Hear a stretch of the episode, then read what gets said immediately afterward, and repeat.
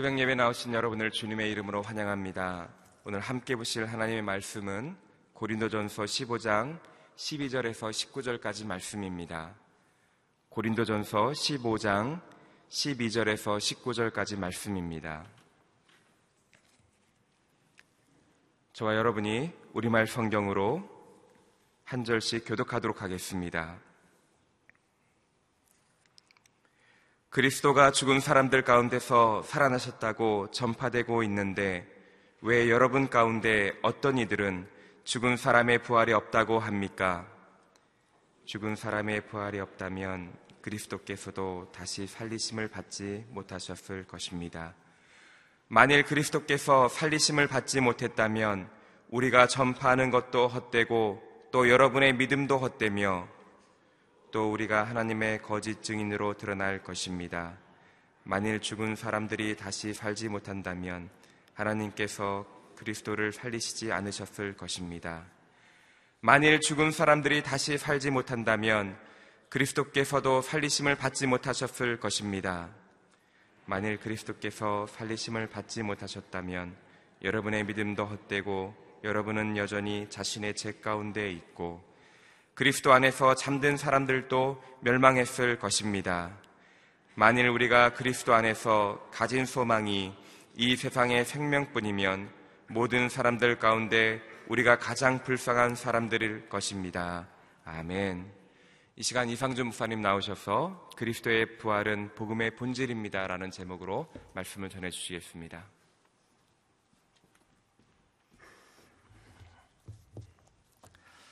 할렐루야. 아, 오늘도 부활의 주님이 우리의 삶 가운데 함께 하시는 줄로 믿습니다. 아, 부활장의 두 번째 본문, 아, 오늘 말씀입니다. 12절 말씀을 같이 읽어보겠습니다. 시작. 그리스도가 죽은 사람들 가운데서 살아나셨다고 전파되고 있는데 왜 여러분 가운데 어떤 이들은 죽은 사람의 부활이 없다고 합니까? 아, 사도 바울은 부활장에서 예수 그리스도의 부활의 확실성에 대해서 먼저 제시한 이후에 아, 물론 본인의 개인적인 또 어, 신앙 고백이 중간에 있었고요. 오늘 두 번째 부분에서는 아, 그리스도의 죽으심과 그리고 그분의 부활하심과 그리고 나타나심이 전파되었는데 어떻게 너희가 죽은 자들의 부활이 없다고 이야기를 하느냐라는 어, 오늘 본문의 말씀을 증거하고 있습니다. 어, 우리가 사복음서 그리고 사도행전을 보면서 알게 되는 것은 유태인들 가운데는 어, 사후 세계에 대해서 내세에 대해서 또 부활에 대해서 영이나 천사들 말하자면 그 이 영적 세계에 대해서 인정하는 사람들이 있었고 인정하지 않는 사람들이 있었습니다. 예, 바리세파와 사도계파가 그래서 논쟁을 벌였고 예수님께 마지막 한 주간에 찾아와서 부활 논쟁을 했었던 적이 있습니다. 아, 그러면 고린도 교회 안에서 일어난 부활 논쟁은 유태인들의 이 두 부류인가? 아, 그렇지는 않습니다. 아, 고린도 교회는 이제 고린도는 헬라 도시죠. 헬라의 문화와 사상에 그 영향 아래 있는 것인데 헬라인들은 어떤 생각을 가지고 있었냐면 이원론적인 생각을 갖고 있었습니다. 그래서 사람의 육체는 한 번 죽으면 영원히 소멸되는 것이다. 그리고 사람의 영만 영원토록 존재한다는 생각을 갖고 있었죠. 그래서 이런 이 헬라 철학의 이원론 때문에 기독교의 영지주의라는 이단이 초대교회에 생기게 된 것이죠.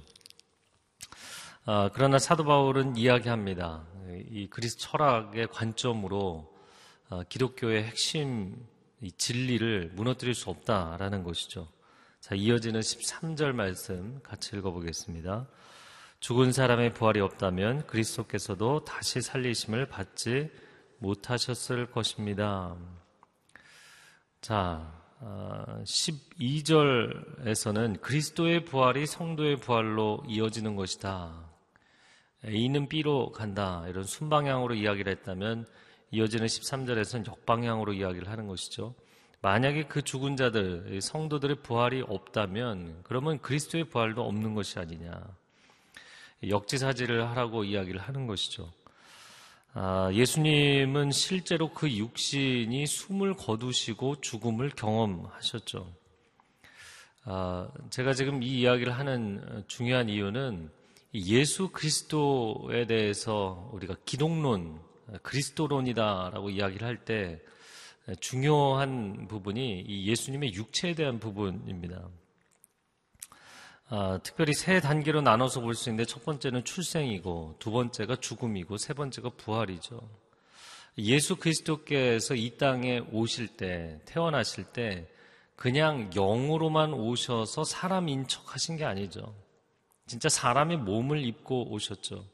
요한복음 1장 14절에 말씀이 육신이 되어 우리 가운데 거하심에 어, 우리가 그분을 보니 아버지의 독생자의 영광이다. 우리 가운데 함께 거하신다. 이렇게 되어 있습니다. 성육신이라고 합니다. 영어로는 incarnation인데 incarnation, 이 칼네라는 것은 이 flesh, 육체를 이야기하는 것입니다. 그래서 하나님께서 말씀이신 그분이 그리스도께서 사람의 육체를 입고 오셨다라는 것이죠. 또한 그분이 죽으실 때 십자가 위에서 죽으신 척을 한 것이 아니라 실제로 그 육신이 숨을 거두시고 운명하셨죠. 아, 이 1단계, 2단계를 다 이야기하는 것은 초대교회 2단들 가운데 예수님께서 육체로 오신 것이 아니라 그냥 사람인 척 하셨다. 이렇게 주장하는 파가 있었고 또 한쪽에서는 예수님이 죽은 척 하신 것이다. 이렇게 주장하는 쪽이 있었죠. 자, 그렇기 때문에 영과 육의 이원론자들이 예수님은 신이신데 어떻게 이 어, 열악한 저열한 인간의 육신을 입고 오실 수 있느냐 도저히 받아들일 수 없다 이렇게 주장하는 사람들이 있었던 것이고요.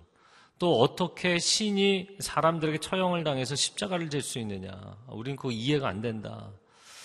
아, 그래서 예수님의 성육신의 탄생을 부정하고 그리고 예수님의 십자가의 죽음을 부정하고 어, 이러한 내용 논쟁이 고린도전서 1장에도 어, 등장을 했었죠. 그래서 세상 관원의 지혜로는 다 이해할 수 없다. 이 십자가의 지혜는 하나님의 지혜다 이야기를 했었습니다. 그런데 이제 마침내는 세 번째 이 부활까지도 부정을 하게 된 것입니다. 이 이원론적 관점 때문에. 그래서 어, 지금 쭉 설명을 드렸지만 몇 가지 생각해 볼 것은 이 초대교회 안에서는 이 예수님에 대한 관점이 그렇게 놀라운 기적을 일으키시고 그 예수님이 그 십자가의 처형을 당하셨는데도 여전히 살아서 역사하시고 그래서 그런 예수님은 사람일 수 없다. 예수님은 신이시다. 그러나 사람일 수는 없다. 우리가 사람이라는 것은 도저히 못 받아들이겠다. 이런 관점이 우세했던 것이죠. 근데 오늘날 현대인들은 또 굉장히 세속주의적 관점이 강해서 예수님도 훌륭한 성인, 훌륭한 인간일 뿐이지 신일 리가 없다.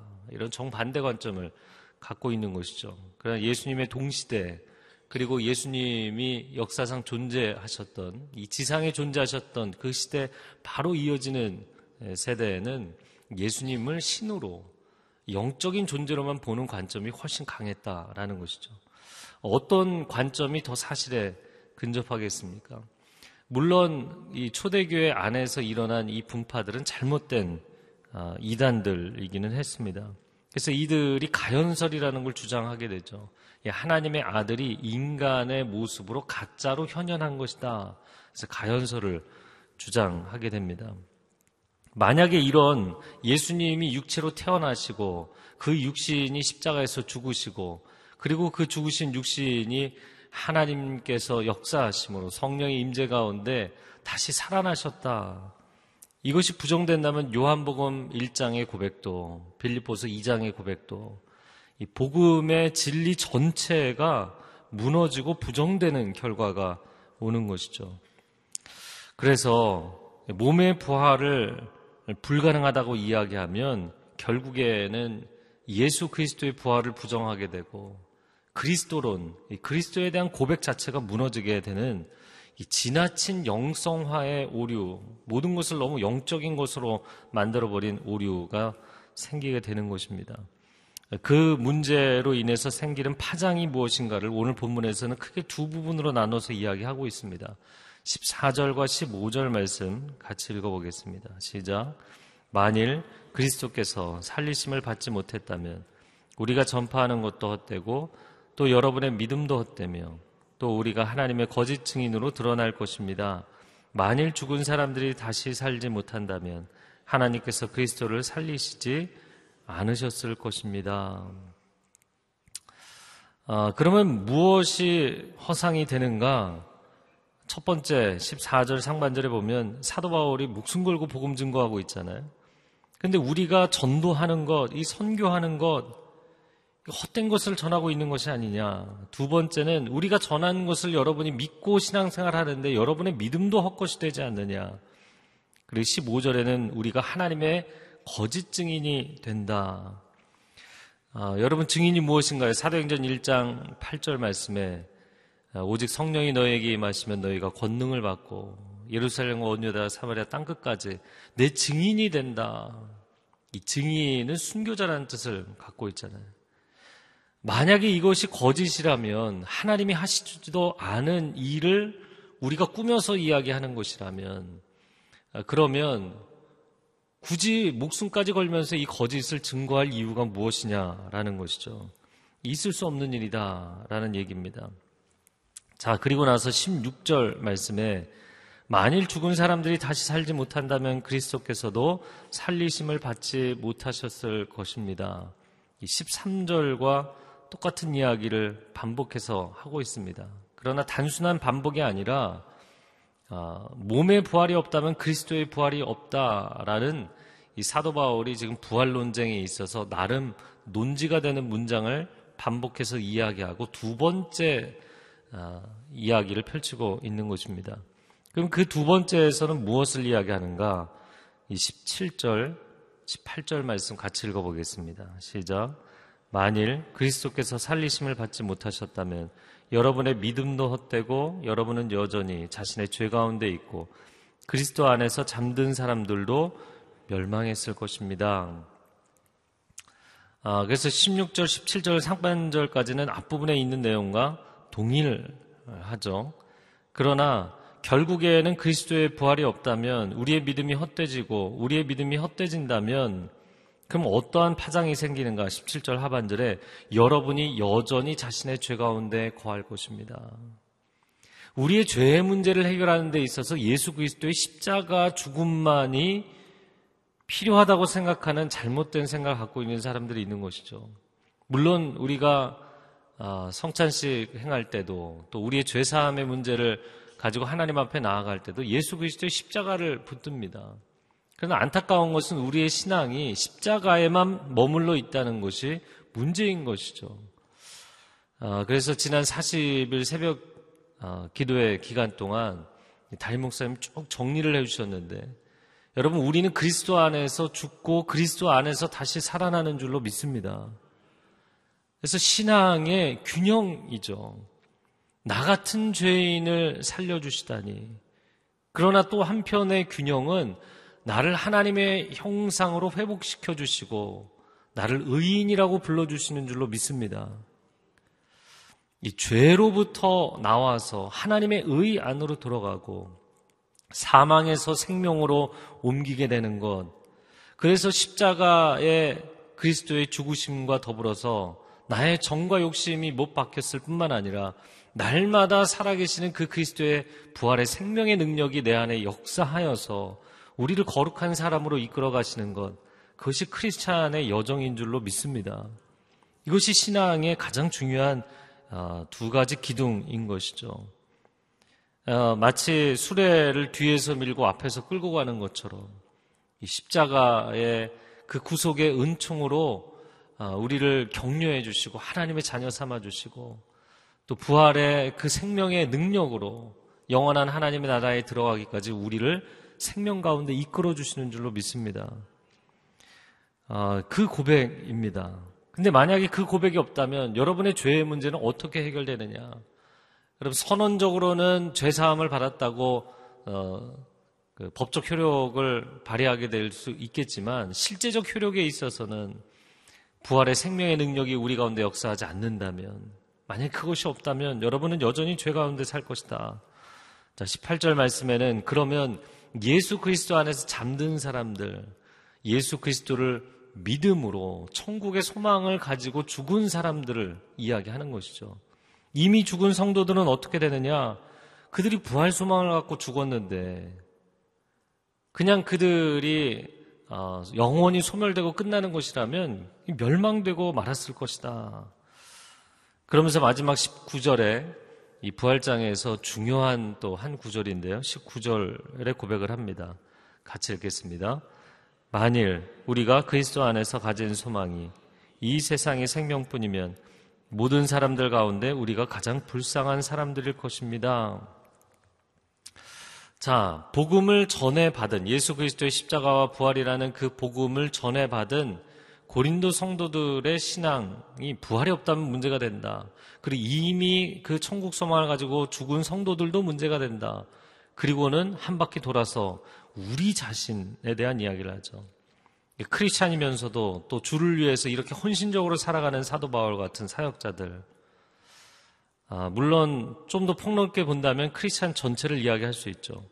우리가 그리스도 안에서 가진 소망이 이 세상의 생명뿐이면 육체의 생명뿐이면 근데 한 번 가졌던 이 육체의 생명이 죽고 나면 영원히 소멸된다면 우리는 세상에서 가장 불쌍한 사람들이 된다. 그렇죠? 왜 우리가 이 고생을 하겠는가? 왜 목숨까지 걸겠는가? 네, 이 설교를 하고 있는데 왜 새벽에 일어나겠는가? 네. 세상 즐거움 다 누리고 육신의 안락을 누리지 못하러 우리가 이렇게 살겠는가라는 거예요. 물론 우리 시대에도 크리스찬으로 살아간다는 것은 세상의 쾌락을 포기하고 세상의 유혹에 거부하고 어, 하나님의 사람으로 살아가는 것이죠. 이 육체의 소욕을 내려놓고 영적인 소망을 갖고 살아가는 것이잖아요. 영원한 소망. 이게 참 역설적인 것이죠. 모순인 것 같지만 역설적인 것입니다. 육체의 죽음과 부활이 없다면 우리가 육체를 포기하고 살아갈 소망이 없는 거예요. 부활이 없다면 우리가 이 땅에서 이 육체를 포기하고 살아가는 하나님 나라를 소망하며 영적인 사람으로 하늘의 사람으로 살아가는 아무런 근거가 없다는 것이죠. 어, 여러분 날마다 순간마다 살아계신 예수 그리스도께서 우리 가운데 임재하시는 줄로 믿습니다. 어, 현대 크리스찬들도 고린도 교인들이 이상해 보이지만 사실 비슷한 패턴을 많이 갖습니다. 십자가에서 내 죄 사함을 받았고 이제 나는 죄 사함을 받았고 하나님 자녀가 됐으니 천국 갈 수 있는 소망이 생겼다. 그리고는 거기서 끝나버리는 신앙이 굉장히 많아요.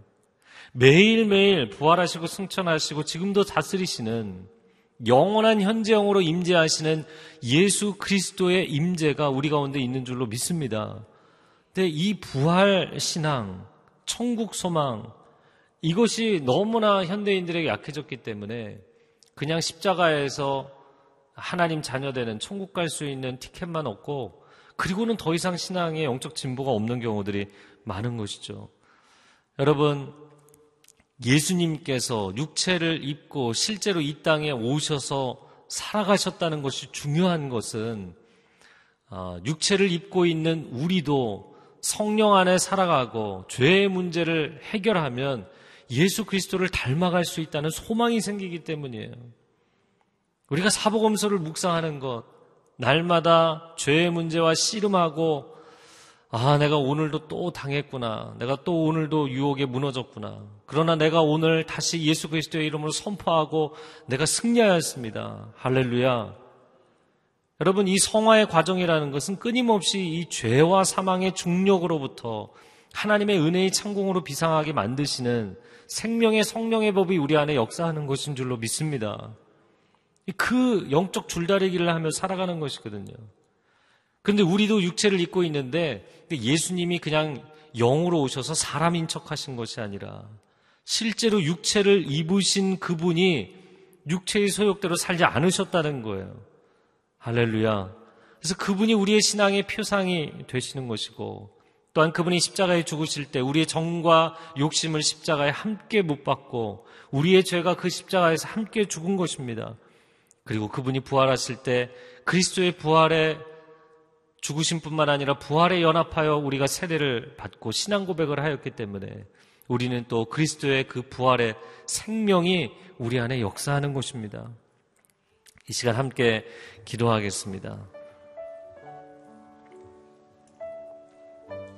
우리가 신앙생활을 하면서 우리도 이중적인 생각에 빠질 수가 있습니다. 아, 영적인 것을 추구하고 예배 생활, 신앙 생활을 열심히 하지만 우리 육체의 영역, 실제 몸을 입고 살아가는 인간으로서 살아가는 이 삶의 영역 안에서, 일터에서, 가정에서 하나님 구체적으로 거룩의 삶을 살아가는 우리가 되게 하여 주옵소서.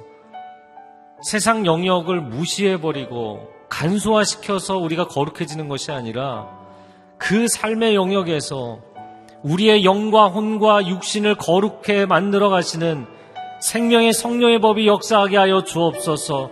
그리스도의 부활의 능력이 역사하게 하여 주옵소서. 우리 두 손을 주님 앞에 내어드리고 주여 삼창을 기도하겠습니다. 주여, 주여, 주여. 사랑하는 주님, 우리 안에 부활의 주님으로 영원한 현장으로 임재하시는 주님을 찬양합니다. 주께서 우리와 함께 하심으로 부활하신 그 생명의 능력으로 역사하시는 줄로 믿습니다. 사망에서 생명으로 어둠에서 빛으로 죄에서 의로 하나님 죄악의 자녀로부터 하나님의 자녀로 우리를 바꿔놓으신 줄로 믿습니다. 이제 우리가 이 믿음의 고백으로 살아가게 하여 주옵소서 진리를 타협하지 않게 하여 주옵소서 하나님의 진리를 타협하지 않게 하여 주옵소서 그러나 삶의 영역 안에서는 우리의 신앙생활 예배생활뿐만 아니라 가정이 거룩해지게 하여 주시고 일터가 거룩해지게 하여 주시고 우리가 육체로 살아가는 인간으로 살아가는 삶의 영역이 부활의 능력으로 충만해지는 역사 있게 하여 주옵소서. 우리 자녀들의 삶 가운데도 그렇게 동일하게 역사하여 주시옵소서. 사랑하는 주님 너무나 많은 이단들이 초대교회 시대뿐만 아니라 오늘날에도 진리의 말씀을 왜곡시키고 이 진리의 중요한 부분들을 삭제하고 간소화시킴으로 인간적인 생각으로 하나님의 세계를 이해하려고 합니다. 그러나 하나님 진리를 온전한 총체로 우리가 받아들일 수 있는 믿음의 사람들이 되게 하여 주옵소서. 예수 그리스도께서 육체로 태어나시고 죽으시고 부활하심으로 육체로 살아가는 우리에게 소망을 주신 줄로 믿습니다. 하나님 이 육신도 하나님의 창조의 작품인 줄로 믿습니다. 그리스도의 구속의 능력의 작품인 줄로 믿습니다. 성령이 내주에서 역사하시는 동행하시는 장소가 되는 줄로 믿습니다. 거룩한 성전이 되게 하시고 우리 가정이 거룩해지고 일터가 거룩해지고 우리뿐만 아니라 우리의 자녀 세대에 주의 영이 함께 동행하시는 승리하는 하루가 되게 하여 주시옵소서. 이제는 우리 주 예수 그리스도의 은혜와 하나님 아버지의 극진하신 사랑과 성령의 교통하심이 오늘 이 육체의 부활을 믿음으로 고백하며 나아가는 하나님의 사람들에게 그리고 그 소중한 가정과 자녀들과 일터 위에 한국교회 위에 성교주의 귀한 성교사님들 위에 이제로부터 영원토록 함께하여 주시기를 간절히 축원하옵나이다. 아멘.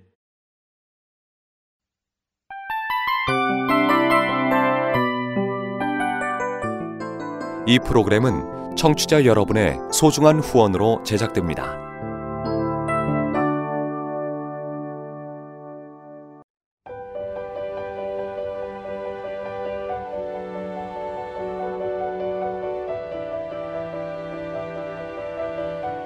세상에는 수많은 교회들이 있지만 더 깊이 있는 말씀 강해를 찾기 위해 크기로만 교회를 선정하지 않습니다. 보다 좋은 영적 콘텐츠를 더 많이 나누기 위해 방송비를 받지 않습니다. 1년 365일 복음만 전하고 싶어서 우리는 광고를 하지 않습니다. 온누리의 복음을 땅끝까지 CGN TV와 함께 땅끝 성교사가 되주세요